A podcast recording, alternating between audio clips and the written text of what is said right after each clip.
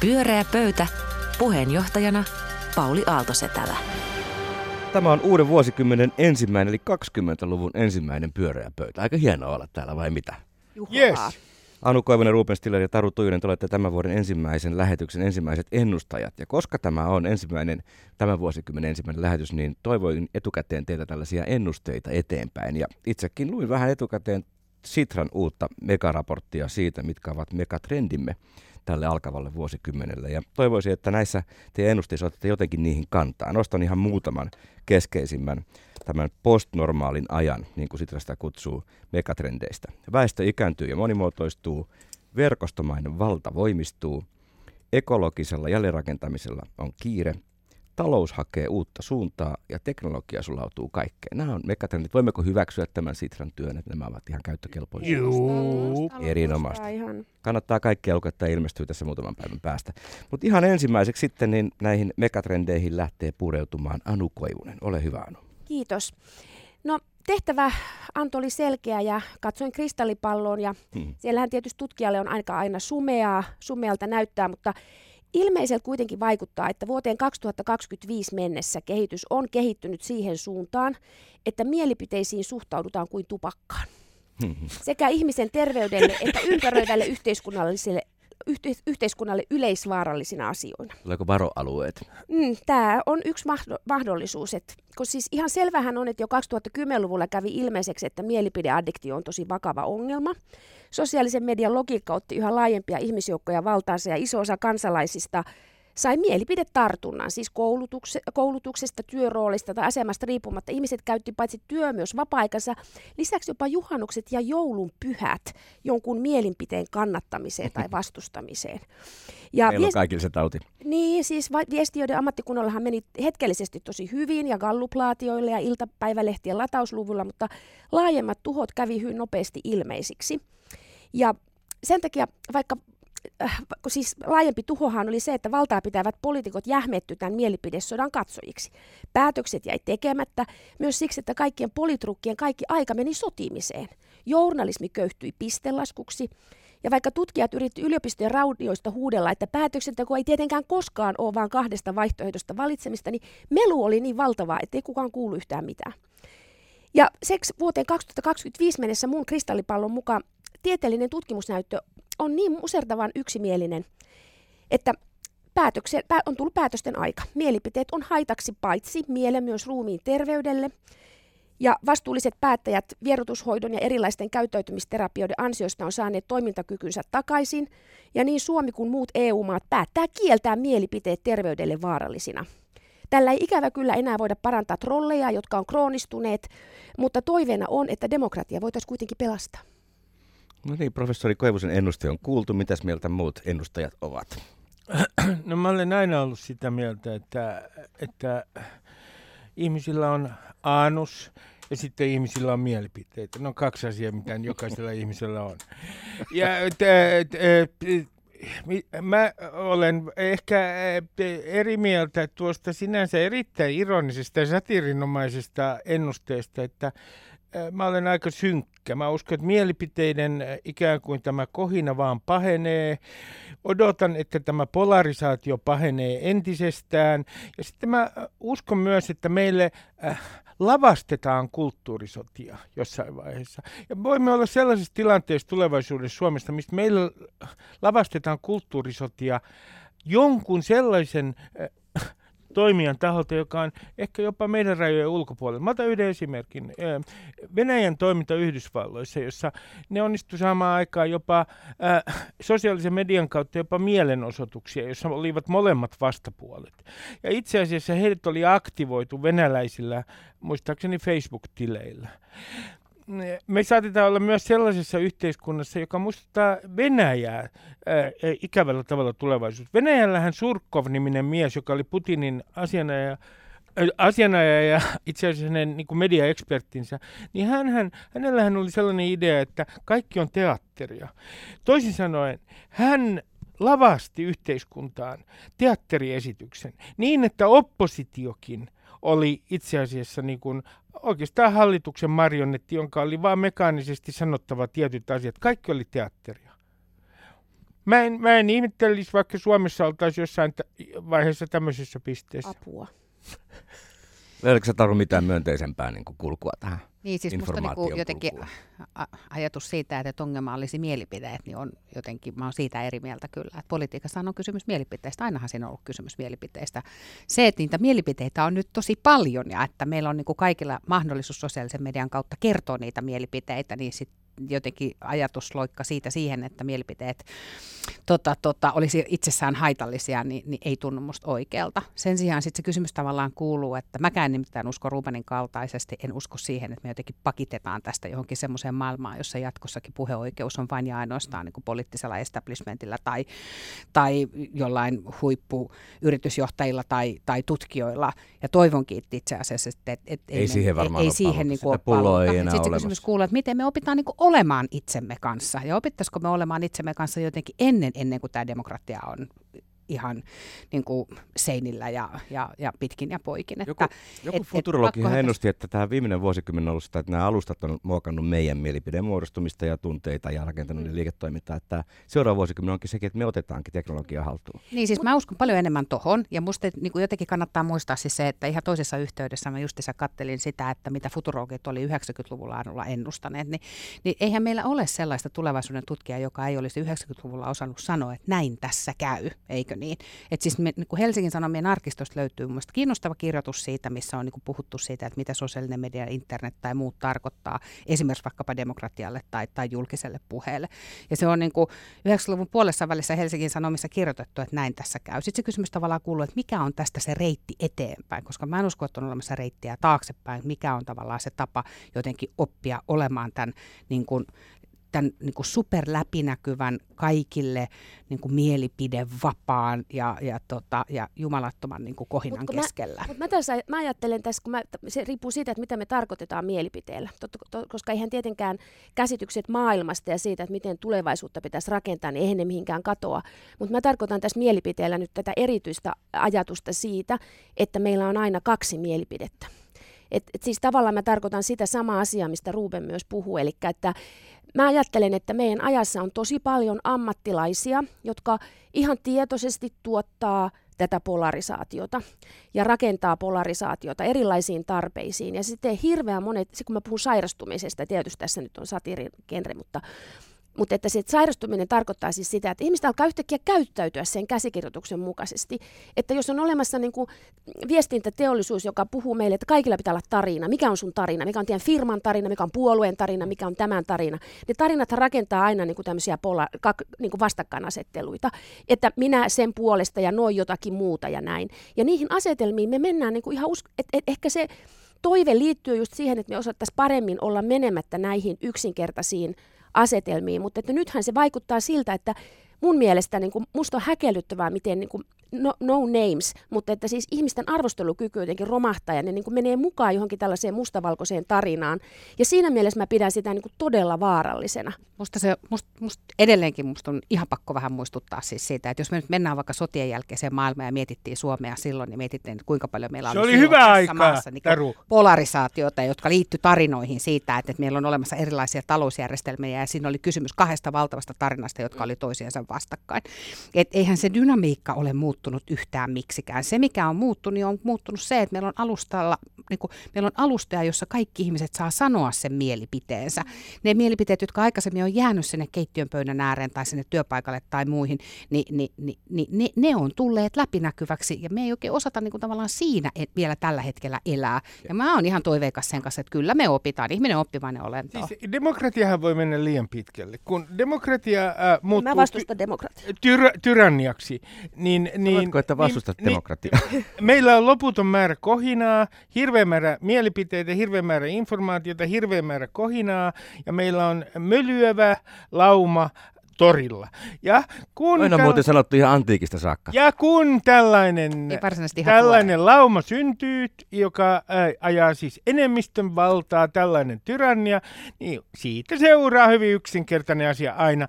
Silloin sieltä kuuluu yhtäkkiä huuto, että meidän on saatava vahva johtaja. Ja kyllähän Suomessakin on tällaisia merkkejä jo. No ainakin sen huomasin siinä Sitra-raportissa, että populistiset puolueet, niiden määrä on lisääntynyt, ne on voimistunut viimeisen 10 vuoden aikana. Sekä vasemmisto että oikeistopopulistiset puolueet. Et siinä mielessä tämä, mistä te puhutte mielipiteistä, niin pitää kyllä paikkansa, ettei se pelkkää hölinää ole somessa.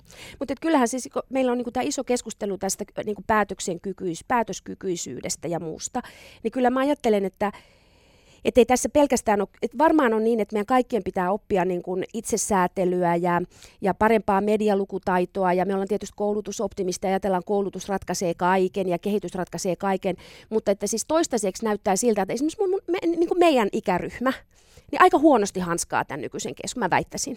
Aika huonosti hanskaa tämän keskustelun ja aika huonosti pystyy niin kuin käsittelemään tilannetta. Niistä jossa... mä nyt, Anu, perustuu tällainen syytös. No yleistän rankasti, koska ennustus on semmoinen genre. Mutta että siis se, että jollakin tavalla niin kuin ei pystytä niin kuin vastustamaan sitä polarisaation imua. Mä ajattelen, että se on tässä niin kuin aivan valtava ongelma. Ja jotenkin ajatus siitä, että pitää ryhtyä, joo, siis tosiaan joulunpyhinäkin. Mä vielä kerran muistutan tavallaan sitä, että päätöksentekokyvyn puute johtuu tällä hetkellä siitä, että meillä ei ole, meidän niin kuin tavallaan hallituksen tai valtioneuvoston sisällä on muuttunut ikään kuin se sisäisen dynamiikka, jolla valtaa jaetaan. Aikaisemmin oli ihan hirvittävän paljon helpompi valtioneuvostossa tehdä päätöksiä, kun siinä oli kysymys 2 puolueen puheenjohtajasta, joilla yhdessä oli yli 100 kansanedustajaa eduskunnassa. Sitä dynamiikkaa ei valtioneuvoston sisällä ole enää ollut vuoden 2011 eduskuntavaalien jälkeen. Se johtaa siihen, että valtioneuvostoa pitää johtaa eri tavalla. Ja se johtaa siihen, että Pyörää pöytä. Pyöreä pöytä ennustelee tulevaa, ja seuraavaksi niin taikuri Ruben, ole hyvä. Hallelujaa! Suomea johtavat 30-vuotiaat ihmiset, hallelujaa! Tämä ikäluokka on automaattisesti kaikkien aikojen viisain ikäluokka Suomessa. Tämä ikäluokka tietää kaiken, sillä on rautainen kokemus. Se on nimenomaan sen takia, että se on 30 ikäluokka, niin se on arvoltaan parempi kuin yksikään muu ikäluokka Suomessa. Aloitettuani näin. En tiedä, minkä takia aloitin näin. Niin mun kysymys kuuluu, että miten tälle hallitukselle käy? Miten sille tulee käymään? Miten tulee käymään keskustapuolueelle, josta nyt on ihan viime päivinä keskusteltu vilkkaasti lehdissä? Minkälainen on hallituksen tulevaisuus? Esitän kai tähän alkuun tällaisen pienen ennustuksen. Ennustus on se, että tämä hallituksen tie loppuu ennen aikojaan. Ja se loppuu tietysti siihen, että keskustassa ollaan paniikissa heidän kannatusluvuistaan, jotka matelevat siinä jossain 10-11% paikkeilla. No, keskustalla on ongelma. Milloin tämä tulee tapahtumaan, tämä irtiotto? Koska toisaalta mitään nopeaa kannatuksen nousua ei ole näkyvissä, ja tästä seuraa se, että vaaleihin meneminen on joka tapauksessa ihan valtava riski.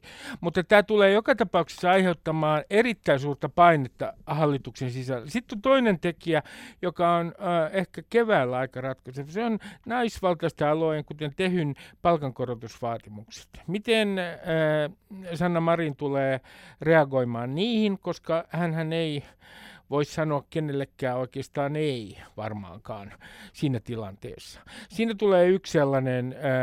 Ennustapa nyt, milloin tämä hallitus kaatuu ja mitä tulee tilalle? Veikkaisin, että mun veikkaus on se, että kaatuu kenties ennen syksyä. Oho.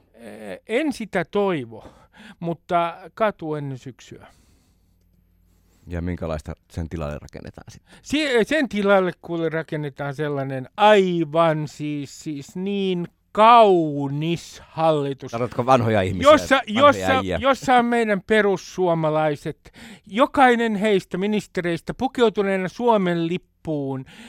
Laulaen kuulos pyhävalaa he tulevat hallituksen istuntoihin. Ja sitten siellä on hallituskumppanina kokoomus, joka on myynyt kaikki ne periaatteet, joista esimerkiksi Petteri Orpo puhui taannoin, kun hän sanoi, että jotenkin perussuomalaisten ja heidän ihmiskäsityksensä ovat niin erilaisia, että se tuottaa vaikeuksia. Kokoomuksen Petteri Orvon käsitys ihmisoikeuksista on mennyt vessanpöntöstä alas ennen sitä. No niin, toimittaja Stillerin ennuste on kuultu. Mitäs muut ritarit siihen sanoo? No musta tämä on, jos palataan tähän, mitä tapahtuu hallitukselle kysymykseen, niin tämä on musta sillä tavalla kiinnostavaa, että tuossahan tuli tässä joulun välipäivinä, vai muutama päivä sitten tuli puoluekalluppi. Niitä säännöllisesti tietenkin seurataan, ja siinä puoluekallupissa mun mielestä kiinnostavaa oli se, että ottaen huomioon, että meillä on ollut ihan siis valtava poliittinen turbulentti koko loppuvuosi käynnissä. Siinä ei muuttunut niin kuin absoluut mikään, eikö niin? Edelleenkin, niin kuin, tiettekö, niin kuin kaikki puolueet porskuttaa ihan siinä samassa positiossa, missä ne oli porskuttanut niin kuin aikaisemminkin. Ja muutokset itse asiassa jopa niin kuin eduskuntavaaleihin niin oli aika sillä tavalla, mehän ollaan eduskuntavaaleista tullut niin, että sekä demarit että kepu on tullut vähän alaspäin, mutta niinku, tavallaan järjestys on likipitäen niinku sama. Ja se saa kyllä mut niinku pohtimaan sen, että politiikan jotenkin semmoiset niinku syy-seuraussuhteet näyttää kadonneen niinku kokonaan. Et politiikassa voi näköjään tapahtua mitä tahansa, eikä niin, ja se ei käytännössä siis välttämättä tarkoita vielä yhtään mitään. Ja mitä se sitten tarkoittaa hallituksen näkökulmasta, niin se tarkoittaa hallituksen näkökulmasta ehkä myös voi tarkoittaa sitä, että se keskustan toleranssi on parempi kuin mitä äsken niin kuin tavallaan totesit, joka voi olla siis sitä, että jossain vaiheessa keskustassa todetaan, että vaikka me tehdään tällä niin kuin mitä, niin tämä kannatus ei nouse tai ei kauheasti laske, ja silloin keskusta tulee siihen pisteeseen. Niin se voi olla helpottavaakin. Niin, ne tulee nopeasti siihen pisteeseen, missä ne oli silloin, kun ne päätti tähän hallitusyhteistyöhön lähteä massiivisen vaalitappion jälkeen, joka on se, että ei ole yhtään sanottua, että kannatus olisi parempi niin kuin oppositiossa. Ja se on tietysti ehkä sitä, mistä Keskustan puheenjohtaja Katri Kulmuni tuossa myöskin joulunpyhän aikana, kun totesi, että voi olla, että ei keskusta tästä nouse, että keskusta on tulevaisuudessa ehkä semmoinen 10% puolue. Ja silloin se tarkoittaa tämän hallitusyhteistyön näkökulmasta sitä, että tämä hallitus porskuttaa tappiin asti. Mm. Anu, miten sä näet tämän hallituksen tulevaisuuden? Mä luulen, että kriisi on nyt niin kuin normaali tila, ja musta on täysin mahdollista toi Tarun ennustus, että tämä tulee jatkumaan seuraaviin eduskuntavaaleihin asti. Että meillä on loputon määrä oviliveä ja erinäköistä niin kuin kriisitilannetta ja sitten se ikään kuin, että mitä ne saa mahdollisesti päätetyksiä, ratkaistuksia, tehdyksi on niin kuin tavallaan oma kysymyksensä, mutta musta meillä on niin kuin käynnissä ollut tämä tarina ihan siis hallituksen muodostamisesta asti, että tämä hallitus ei tule kestämään. Että tällä hallituksella ei ollut niin kuin sitä, se eroaa siitä edelleen. Eikö se ollut kaikkien hallituksien kanssa? Meillähän on ollut noin 1,5 vuoden hallituskausia. On ollut pitkään, mutta mä tarkoitan, että tässä ei ollut ollenkaan sitä vaihetta, joka liittyi siihen edelliseen, jolloin oli tämä talouskriisin jälkeinen, niin kuin, että okei, nyt tulee suuret muutokset ja tästä täytyy jaksaa odottaa, että tulee suuret muutokset, ja on tavallaan semmoinen honeymoon, että kyllähän vaikka siinä oli niin kuin paljon poliittista vastakkainasettelua, niin sillä Sipilän hallituksella oli se alkuvaihe, jossa oli niin kuin sellainen. Sitten tuli se koko hyvin nopeasti puolessa vuodessa se rysäytys. Ja sitten alkoi tämä tarina sen sote-kriisin jälkeen, että on tämä kauhun tasapaino. Ja sitten vaan oli sitä jatkuvaa kriisiä tavallaan, että aina uudelleen, niin tämä on niin kuin uusi normaali. Että se postnormaali, joka oli siinä Sitrassa, nyt yritän linkittää siihen, mitä pyysit, niihin megatrendeihin, niin se postnormaali on niin kuin se, että uusi normaali on jatkuva kriisi.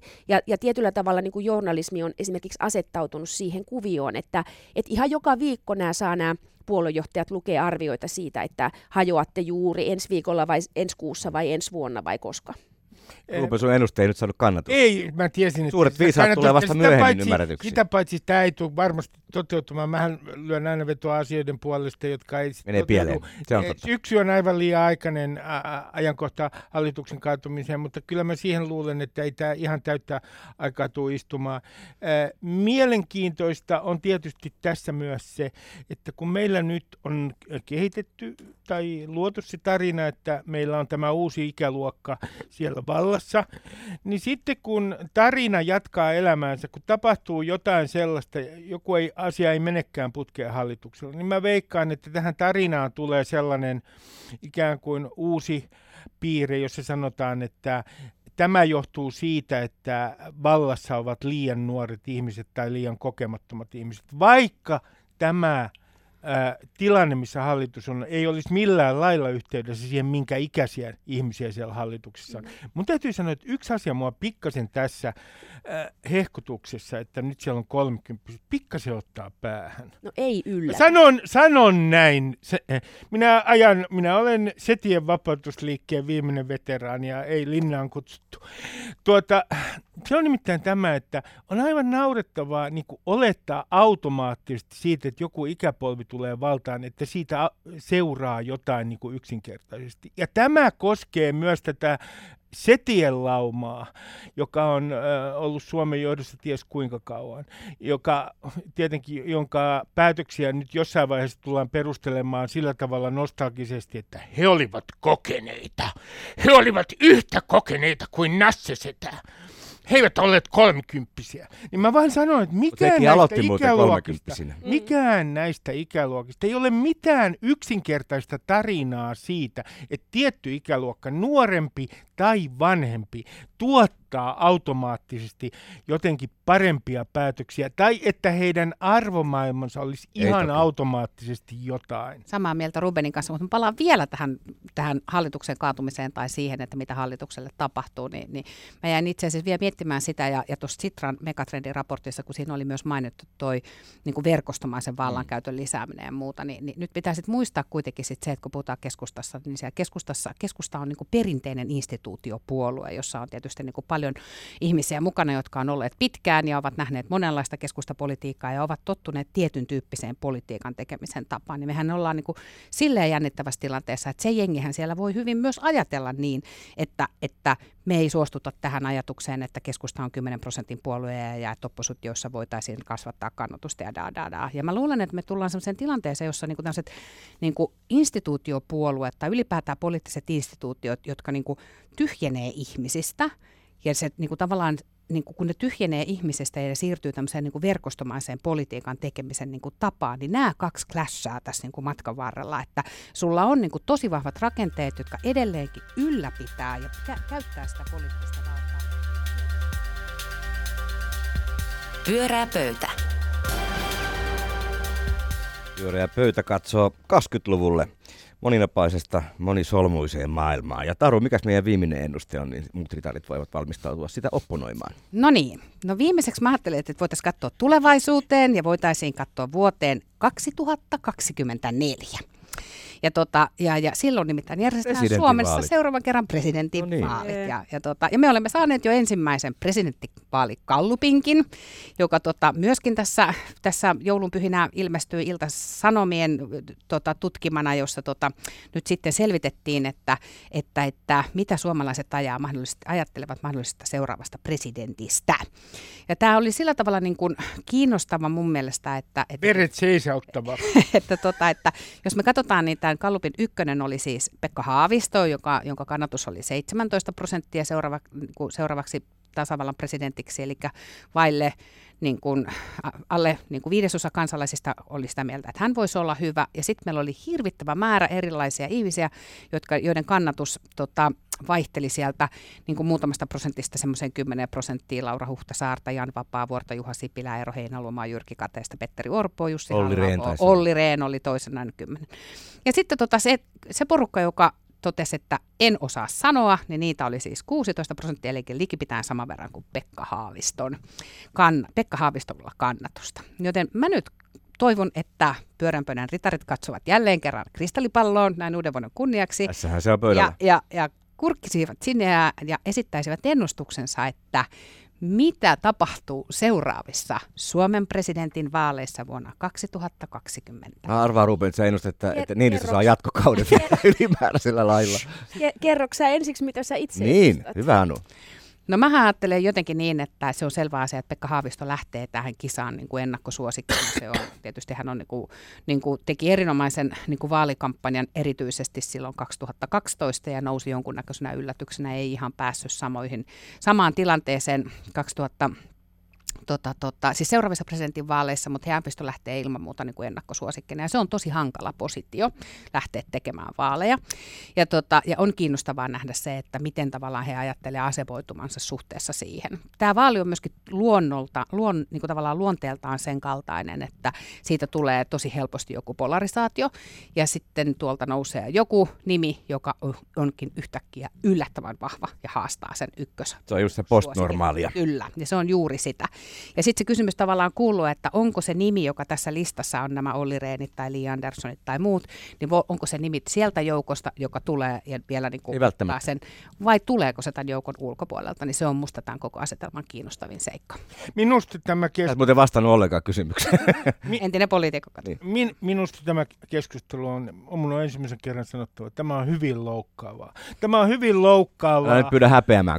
Tämä on hyvin loukkaavaa meidän presidenttimme Sauli ensimmäinen Niinistöä kohtaan, että nyt puhutaan, että hän joutuisi joskus lopettamaan. Mä arvasin muuten, Ruben, tämä. Viittaan meidän presidentin aikaisempaan kannanottoon, kun Lauri Nurmi ja Mörtin oli kirjoittanut kirjaa ja sitten hän tapaa Lauri Nurmen eräässä kirjafestivaalin tilaisuudessa, niin Sauli Niinistö sanoi, että hän olisi odottanut, että häntä kritisoidaan vasta sen jälkeen, kun hänen valtakautansa on ohi. Aivan samalla tavalla minä kiellän teiltä, hyvät kansalaiset, keskustelun seuraavista presidentinvaaleista. Jos teette sen, niin tehkää se salaa, älkää tehkö sitä sosiaalisessa mediassa, koska se loukkaa varmasti meidän presidenttiämme. Ja minun täytyy tässä yhteydessä sanoa, että kun Helsingin Sanomien tutkimuksen mukaan 99% suomalaisista on joko erittäin tyytyväisiä tai sitten valtavan tyytyväisiä. Tai aika tyytyväisiä. Ja sitten vielä järjettömän tyytyväisiä. Niin mun täytyy sanoa näin, että tilanne on huolestuttava, koska me olemme aivan jäljessä Pohjois-Korean luvuista. Kyllä nyt pitäisi saada näihin Sauli Niinistön tähän Gallup-kannatukseen niin kuin rutkaa nousua vielä niin, että päästäisiin yli 100%.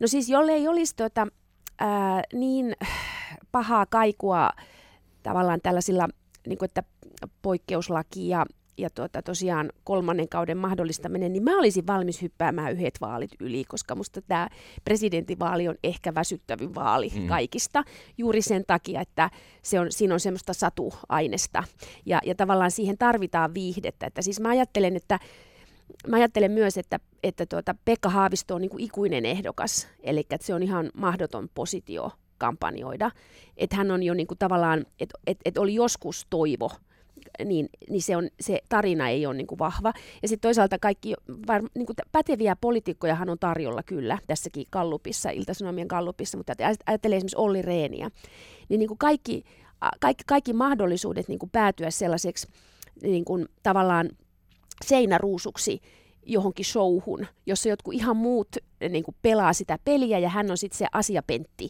joka on niin kuin tavallaan se näiden vaalien voisi olla Matti Vanhanen, joka niin kuin tietää kaiken ja on tosi perillä kaikesta ja muusta, mutta ei innosta yhtään ketään. Et siis tavallaan, kun presidentinvaali vaatii tämmöistä joukkohurmosta, niin sen takia se on musta myös niin kuin tosi raskas vaali. Mä luulen kanssa, että tähän tarvitaan siis joku niin kuin tavallaan tällainen ihan joku yrittäjä, joka yhtäkkiä saa tämmöisen evankelista-aseman ja suomalaiset hurmaantuu, että tämä nyt ratkaisee, tai kirkon ihminen, tai näyttelijä, tai joku tällainen. Olen joku käytettävissä. Niin, joku tällainen ihan, no Ruben, sä voisit olla kyllä mun mielestä ihan niin kuin mahdollinen. Ruvetaan Tarukaan tekee visintä ja markkinointikeissiä Rubenista. Kyllä, sähän on jo vahvasti tavallaan asemoitunut tällaiseen...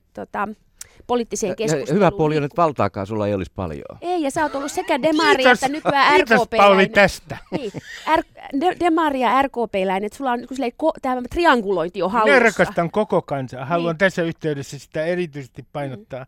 Mulle tulee mieleen vain yksi asia tästä, että kun Ilta-Sanomat... Pitää välttää tämän keskustelun. Niin Ilta-Sanomat pääkirjoituksissaan tällä viikolla kertoi, että seuraava presidentti tulee olemaan 50% presidentti. Toisin sanoen, kun meillä nyt on tämä lähes Pohjois-Korean luvut saanut Sauli Niinistö, niin sitten oltiin huolestuneita siitä, että seuraava presidentti jakaa kansan. No silloinhan me ollaan normaalissa demokratiassa, Herran Jumala, jolta sanomat. Ja jos me ajatellaan niin kuin näin, että meidän presidentti, hänen kannatuksensa, jos on 99, niin sitten tämä kansa pysyy jotenkin koossa ja mitään polarisaatiota ei ole, niin sehän on täydellinen illuusio. Tämä on tietenkin, Sauli Niinistön tehtävänä on ollut tietynlainen symboli. Ja Sauli Niinistö on tämmöinen projektiokohde, johon heijastetaan se nostalgia, joka monilla, jopa minun ikäisillä, kohdistuu yhtenäiskulttuuriin, joka muuten meni. Pyörää pöytä. Pyöreä pöytä on juuri avannut 20-luvun ja Ruben Stillerin presidentinvaalikampanjan. Pauli, vielä hetki harkita sitä. Pauli, pääset linnaan. Anu, pääset linnaan. Kiitos. Ja Taru. Niin. Te olette tervetulleita kutsuilleni. Kaikki. Teillä oli hienot ennusteet. Kiitos siitä. Kiitos Anu Koivonen, Ruben Stiller ja Taru Tujunen. Tämä pyöreä pöytä jatkaa hei koko vuoden ja seuraava vuosi 10. Minun nimeni on Pauli Aalto-Setälä. Hei hei.